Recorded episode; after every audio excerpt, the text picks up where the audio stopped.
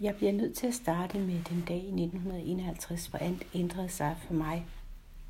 Og jeg åbnede øjnene op og på en måde gik stå, stå indeni.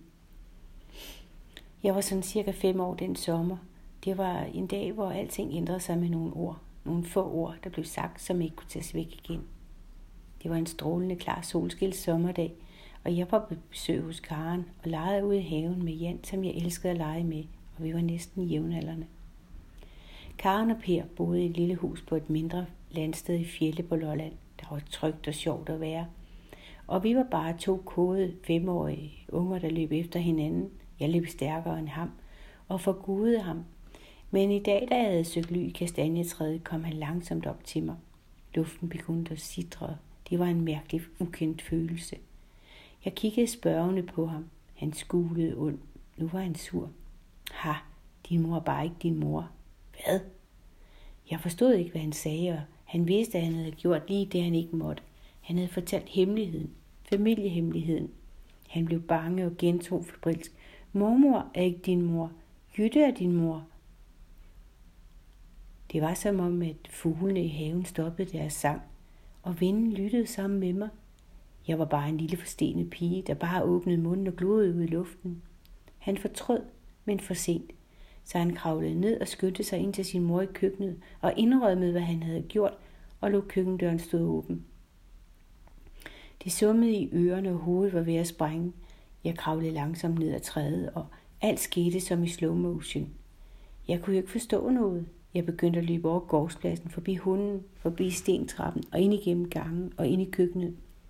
Jeg så på Karen, der nu stod med tårer i øjnene og satte sig på knæ og rakte ud for at omfavne mig men jeg trak mig tilbage. Ingen skulle røre mig lige nu.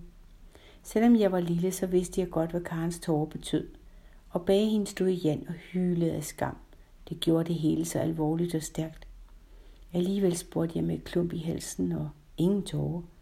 Karen, er det sandt? Ja, Lene. Karen nikkede og prøvede at krabbe mig igen, men jeg kan huske, at jeg bakkede hen imod døren, så hun ikke kunne nå mig. Ja, Lene, din mor er Jytte, men nu må vi køre hjem til mor, som er din mormor. Vi skulle nu hjem med det samme til Bækvejen, hvor Christine ikke er inde om det kaos, der var på vej. Karens folkevogn stoppede ved huset.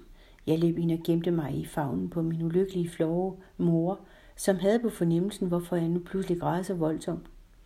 Karen og Jan var også derinde, og Karen forklarede, hvad der var sket. Jeg blev trøstet, og der kom flere ord, Undskyld, undskyld, undskyld. Men det var jo bare sandheden, Jan havde sagt, og de ville egentlig gerne have fortalt det, inden jeg skulle i skole. Men hvor meget kunne Christine fortælle en på fem år, om, og hvordan skulle hun forklare, hvorfor hendes datter på næsten 21 år, ugift og meget umoden, havde været tvunget til at give slip på mig og lade mig bo på Bækvejen i stedet for på et børnehjem. Det kunne hun jo ikke, så jeg fik bare en lille del af sandheden. Der blev der et låg over hændelsen, jeg blev vugget frem og tilbage i meget lang tid, før jeg faldt i søvn og blev lagt på sofaen. Det havde været for meget for sådan en pige. Jan fik også et kram af sin mormor, og hun tilgav ham. Han var den bedste lille dreng. Det var slet ikke hans skyld. De vidste godt, de skulle have sagt noget, men det blev ligesom besluttet, at alle fortsatte deres skuespil på grund af mig og Jytte. Jeg skulle fortsætte med at kalde min mormor og morfar for mor og far, og mine mostre og morbrødre blev ved med at kalde sig mine søskende, indtil jeg blev voksen og gjorde oprør. Sådan en stor sandhed vælter verden. Den gør trygheden usikker. Den forandrer tillid til venner, kærester og chefer. At gøre sandhed til livsløgn betød, at jeg aldrig blev helt den samme lille tryg, glade pige igen. Men jeg blev dygtig til at gemme denne følelse under huden og holde tankerne for mig selv, for ingen ville overhovedet tale om det. Det blev et livsvilkår, og sådan var det. Med tiden forstod jeg, at jeg skulle være taknemmelig, og at mange i familien ikke havde høje tanker om min biologiske mors evne til at yde omsorg. Men min lille søster Charlotte kom nu godt igennem livet, opvokset hos sin biologiske mor Jytte, og der var der kaos nu og da, men i sandhed, og, der, og hun vidste hele livet, at vi havde samme mor. Jeg kom ligesom ind i en tunnel af mørke efter denne oplevelse i 1961. Men siden Jan fortalte mig sandheden, ulmede de indre tanker med tusind spørgsmål i perioder. Okay, jeg var altså født af Jytte Marie Hansen, den 6. november 1955 på Saxkøbing sygehus, og jeg blev Christine og Carlos plejebarn efter en ansøgning i Redsted Sogneråd, og med løbende kontrol indtil jeg blev 18 år. Præsten i Redsted optalte mig som den, og ville næsten ikke se mig, så Jytte blev meget arig, da hun meldte sig selv ud af folkekirken af samme grund. Jeg fik min morfars, Carlos mors svenske navn, Charlotte, til en mellemnavn, og det bæres videre i familien den dag i dag. Det viste sig dog nu i 2019, at vi alle er blevet lidt snydt, for i Sverige er min oldemor døbt Charlotta, men det er også smukt. Jytte beskyttede sig selv i livet. Hun gemte sig i den tid, har jeg senere fundet ud af. Og når hun og, og, hende, og min lille søster, halvsøster Lotte og hendes nye mand kom hjem på besøg, var der altid en hektisk stemning. Jeg husker aldrig nogensinde, at Jytte krammede mig og tog mig op og snakkede med mig alene, eller at hun kyssede mig, eller noget ud over en masse latter, bevægelse og hurtig tale om alt og intet. Men hun så lynhurtigt på mig, og så var blikket altid væk igen. Jytte kunne hurtigt se, at jeg trives. Hun vidste, at det gik godt i skolen, og at alle i familien dannede et usynligt murværk imellem hende og mig. Hvis hun gjorde sine forældre kede af det, med al den hjælp, de gav hende, ville resten af familien have hende. Det vidste hun, men det vidste jeg ikke dengang. Jytte var smuk som en filmstjerne fra Hollywood, og jeg så ofte billeder af Jytte, der hang på væggen. Og dengang der fik man taget et billede hos en fotograf i sort-hvid, så lagde han sarte farver på.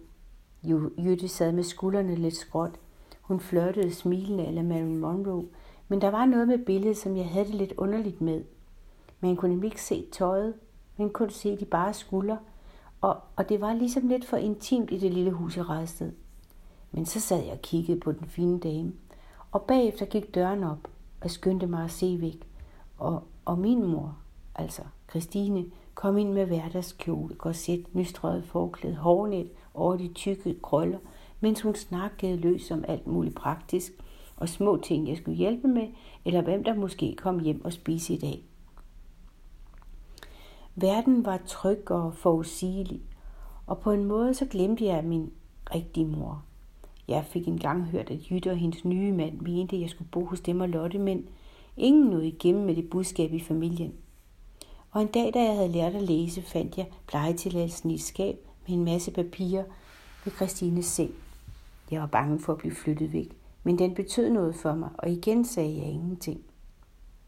Når månen lyste på himlen, drømte jeg ofte mareridt. En særlig drøm gik igen og igen. Jeg drømte, at nogen ville tage mig væk fra hjemmet. Det var kun nattens drømme, men de var levende og virkelige. Drømmen havde farver, råb, skænderi, og jeg drømte, at jeg skreg nej. I måneskær vågnede jeg udmattet med tårer på hovedpuden. Forvirret vaklede jeg ind til Christine og kravlede op og puttede mig i den varme favn. Jeg blev trøstet med blide ord og faldt i en tryg, drømmeløs søvn. Ingen tvivl om, at Christine elskede mig, og hun ville gøre alt, for at jeg følte mig tryg og elsket.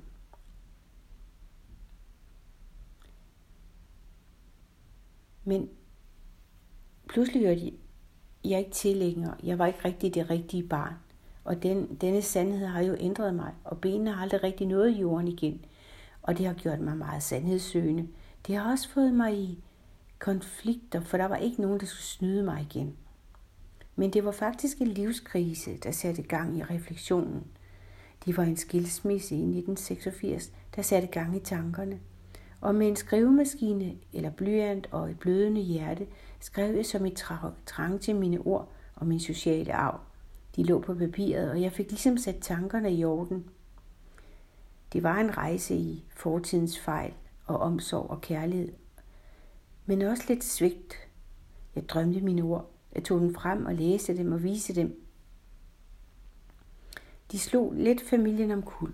De kæmpede jo for at bevare deres syn på relationen, og de ville ikke så gerne have, at jeg tog min søster, eller jeg drog ud af søsterrollen, og de ville i hvert fald ikke have, at Jytte skulle have morrollen. Og det var stærke kræfter. Men med digte og åbenhed måtte jeg nærme mig min egen mor, og jeg måtte tilgive hende.